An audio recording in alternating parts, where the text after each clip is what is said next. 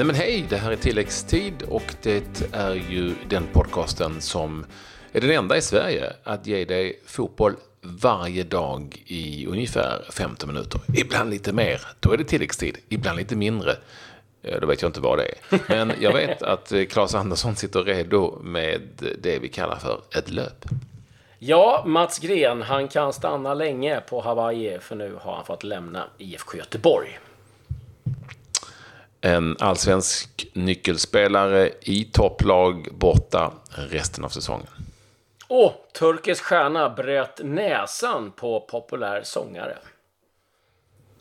Så kan det gå när man är på nattklubb, tror jag det var, i mm. Istanbul. Vi får anledning att återkomma till det, men vi inleder givetvis eh, denna dagen som har varit i stort sett helt utan nästan i varje fall fotbollsspel på en fotbollsplan. Däremot händer det saker runt Kamratgården i Göteborg och har gjort så länge. Och igår kom alltså beskedet att sportchefen Mats Gren får lämna sin post med omedelbar verkan. Ja, han får sparken helt enkelt. Eh, Lämna sin tjänst för även andra tränaren Alf Westerberg och ses då få någon, eh, en, en omplacering helt enkelt i föreningen. In kommer Jonas Olsson, akademichefen som, och tidigare tränaren med eh, eh en eh, tjänst som tillfällig sportchef. Han tänker inte vara kvar på den tjänsten men året ut.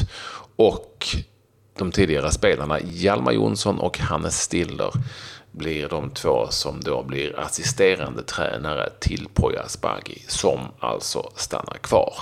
Har någon spontan reaktion på det som har hänt? Ja, rätt många på att säga.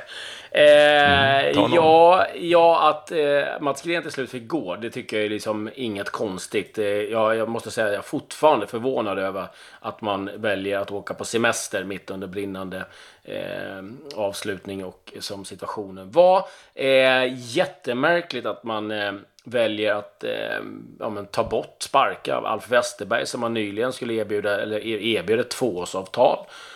Då förstår jag inte jag riktigt eh, hur man tänkte. Vem tog det beslutet? Gjorde man det utan att förankra det med någon annan? Eh, det är ändå ganska mycket pengar. Och sen då att man väljer att flytta upp eh, Hjalmar Jonsson och Hannes Stiller. Inga konstigheter, men hela den trion där vad jag spontant känner sig att de står kanske inte riktigt för den typen av fotboll som Poya Asbaghi gör. Och eh, jag kan tycka att det är jättemärkligt. Jag måste, jag, vi, har, vi pratat om det innan, just det här med att eh, du kommer som tränare men du får inte ta med dig din egen assisterande utan du får en assisterande. Det kan ju vara så att personkemi inte finns där, att man inte ser på fotboll på exakt samma sätt. Och då, då blir det ju något, så här, något mellanting av, av allt kan jag känna. Men eh, nu är det som det är och eh, min, min känsla är att det att det inte finns något jättegrundmurat förtroende för Poyashbagi. Det tror inte jag.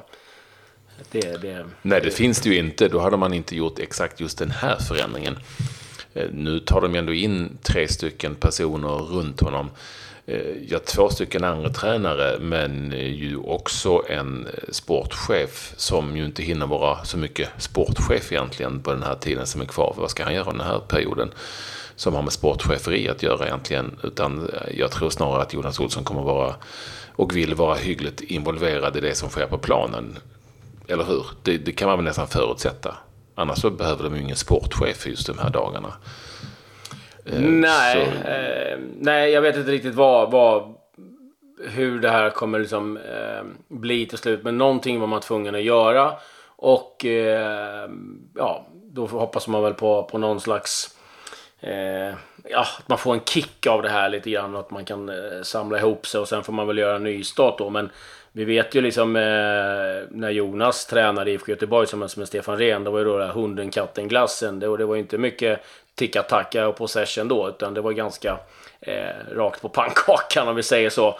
Eh, ja, det blir intressant. Men eh, samtidigt så tycker jag att man gjorde rätt att man gjorde någonting i varje fall. Och eh, med, med Gren så har det ju inte fungerat. Så är det ju. Det har ju varit kaos. Nej, det, det har ju varit kaos länge. Det, eh, det är ju förstås eh, helt rätt att plocka bort honom från den positionen.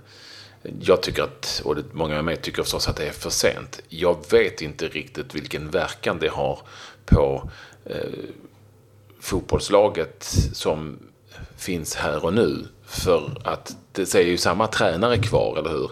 Eh, förutom att det kommer in två stycken assisterande och en ny sportchef på något vis. Det är ju inte så när man i ett lag där spelarna är emot, som i BP's fall, är emot tränaren vill ha bort honom och får en ny tränare och det blir liksom en jätteförändring. Det här känns ju inte alls så egentligen. Ehm, eller hur? Alltså, jag är Nej, inte säker på så. att IFK Göteborg blir bättre på fotbollsplanen per automatik som man lätt kan bli när man exempelvis byter tränare tillfälligt sådär. Ja, det som jag tror så här är att ja, du kommer få lättare att rekrytera eh, spelare för att jag tror att det har varit en bromskloss att vissa inte vill eh, komma till IFK Göteborg så länge han är där. Eh, det har ju också sipprat ut lite grann eh, om att eh, Mats Gren har haft någon slags final say vad det gäller eh, ja, laguttagningar och, och sätt att spela. Så då får du ju givetvis också en, eh, en påverkan på det sättet. Nu ska inte jag säga att, eh, att det, det, är ett faktum, men det är liksom, eh, lite sånt som man, eh, man har hört ifrån olika eh, håll när, eh, ja, när det har blåst snålt. Men eh, hur mycket sanning det finns i det, det, det kan vi bara spekulera i. Men jag tror att för grundarbetet framöver så tror jag att det var viktigt att det blev eh, den, den förändringen. Så.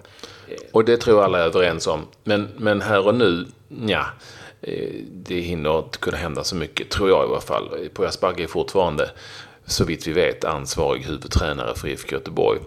Han har inte fått in några nya spelare. Jag tror inte Hjalmar Jonsson kommer att byta om och börja lira, även om man säkert hade kunnat göra det. Det var inte så länge sedan han la av. Mm. Utan han har det lag han har. Ja. Det är BP som väntar i nästa omgång.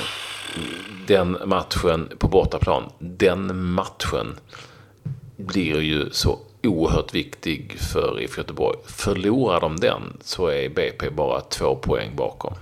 Och ha ett bättre schema, ska vi säga. Och ha en bättre trend också.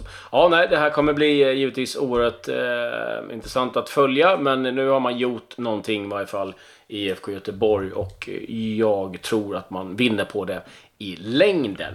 Eh, nu ja, lämnar vi... Lugn, lugnat, vi får inte glömma det, får, de har lugnat fansen också lite grann här. Som ju säkert krävde en förändring någonstans på något vis. Och många ville ha bort Mats Green.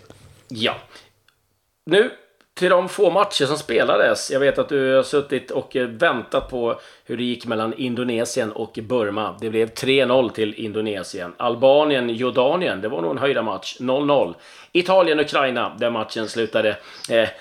Eh, Bernadeschi och eh, Malinowski var det som gjorde målen där. Och eh, ja, lite övriga nyheter. Faktum är, faktum är, att, jag, faktum är att jag har sett Jordanien Ja, du har det? En gång tidigare. Ja, mot Sverige i Abu Dhabi tror jag det var. Eh, och den matchen slutade också 0-0. Det är eh, jag och de som var där. Jag tror det var typ Henrik Sköld, jag och Olof Lund och någon till. Vi tycker nog alla att det är den sämsta landskamp vi någonsin sett ett svenskt landslag spela. Så ditt tips är att man ska hålla sig undan Jordanien med andra ord? Mm. Mattias Concha fick vara vänster mittfältare. Jag glömmer aldrig. Det var en fantastisk tillställning. ja, det är härligt. Eh, Italiens eh, gamla förbundskapten Ventura. Han har fått nytt jobb. Han tar över Chievo. 70 år gammal så krigar han på ytterligare en säsong i minsta fall. Eh, Gian, eh, Ventura. Eh, på tal om Italien sparkar tränare. Vi rapporterade ju det igår om eh, Balladini som fick eh, lämna Genoa. Nu har presidenten förklarat varför. Han sa att det är en jättetrevlig person, men han är helt oduglig som tränare. Eh, det är tredje gången han sparkar honom eh, och han eh, pekar på hans resultat. 13 gånger på senaste 14 åren så har han fått lämna klubbarna han har tränat. Och ja, en gång han haft ett lag hela säsongen. Det var säsongen 2004-2005. Då är det en klubb i Serie C. Så att, men, men ord och inga visor. Han är snäll, men han är oduglig som tränare. Eh, in istället med Ivan Djuric. Eh, ja. Cristiano Ronaldo är mm. ju i blåsväder minst sagt. Det känner ni säkert till sedan våldtäktsmålet. Det kanske inte var något mål, men det kan ju mycket väl bli det. Mot den där kvinnan i USA. Det är några år sedan nu. Är det 2000? Nej, det är eh, nio år sedan, va? Nio år sedan. Ja, ehm, ja det, det är på väg att tas upp igen. Senaste nytt där, det är ju att eh, Cristiano Ronaldos advokat Peter Christiansen eh, säger enligt tidningen The Independent att eh, eh tidningens uppgifter är, alltså Der Spiegel som ligger bakom den här senaste grävjournalistiken som har fått det här upp i dagens ljus igen. Att det deras uppgifter är rena påhitt och en internationell förtalskampanj baserad på stulna och lätt manipulerade dokument. Jag eh, vet ja, inte varför de bara är lätt manipulerade. Fabricerade har han väl sagt, att de är fabricerade. Ja, att, eh, ja, exakt. Det... Så det där, vi fortsättningsvis följer där, men det, det, här är ju en, en, en, på alla sätt och vis relativt eh, trist och smått tragisk Eh, soppa som vi hoppas att vi får någon form av sanning i så fort som möjligt. Det skulle ju vara väldigt tacknämligt. Och det kan sluta med eh, en fängelsedom mot Cristiano Ronaldo. Vi ska inte glömma det. Eh, på tal om soppa, det har Alexander Kokorin och Pavel Mamajev satt sig i. Två ryska tidigare landslagsspelare har misshandlat två ryska statstjänstemän Eh, och eh, riskerar faktiskt nu fem års fängelse. Eh, Mamajev till vardags i Krasnodar. Han har fått sparken Kokorin som tillhör Zenit, han har fått en, en varning av klubben och tycker att det var dåligt uppförande. Jag bara, ja, det kan man väl lugnt konstatera.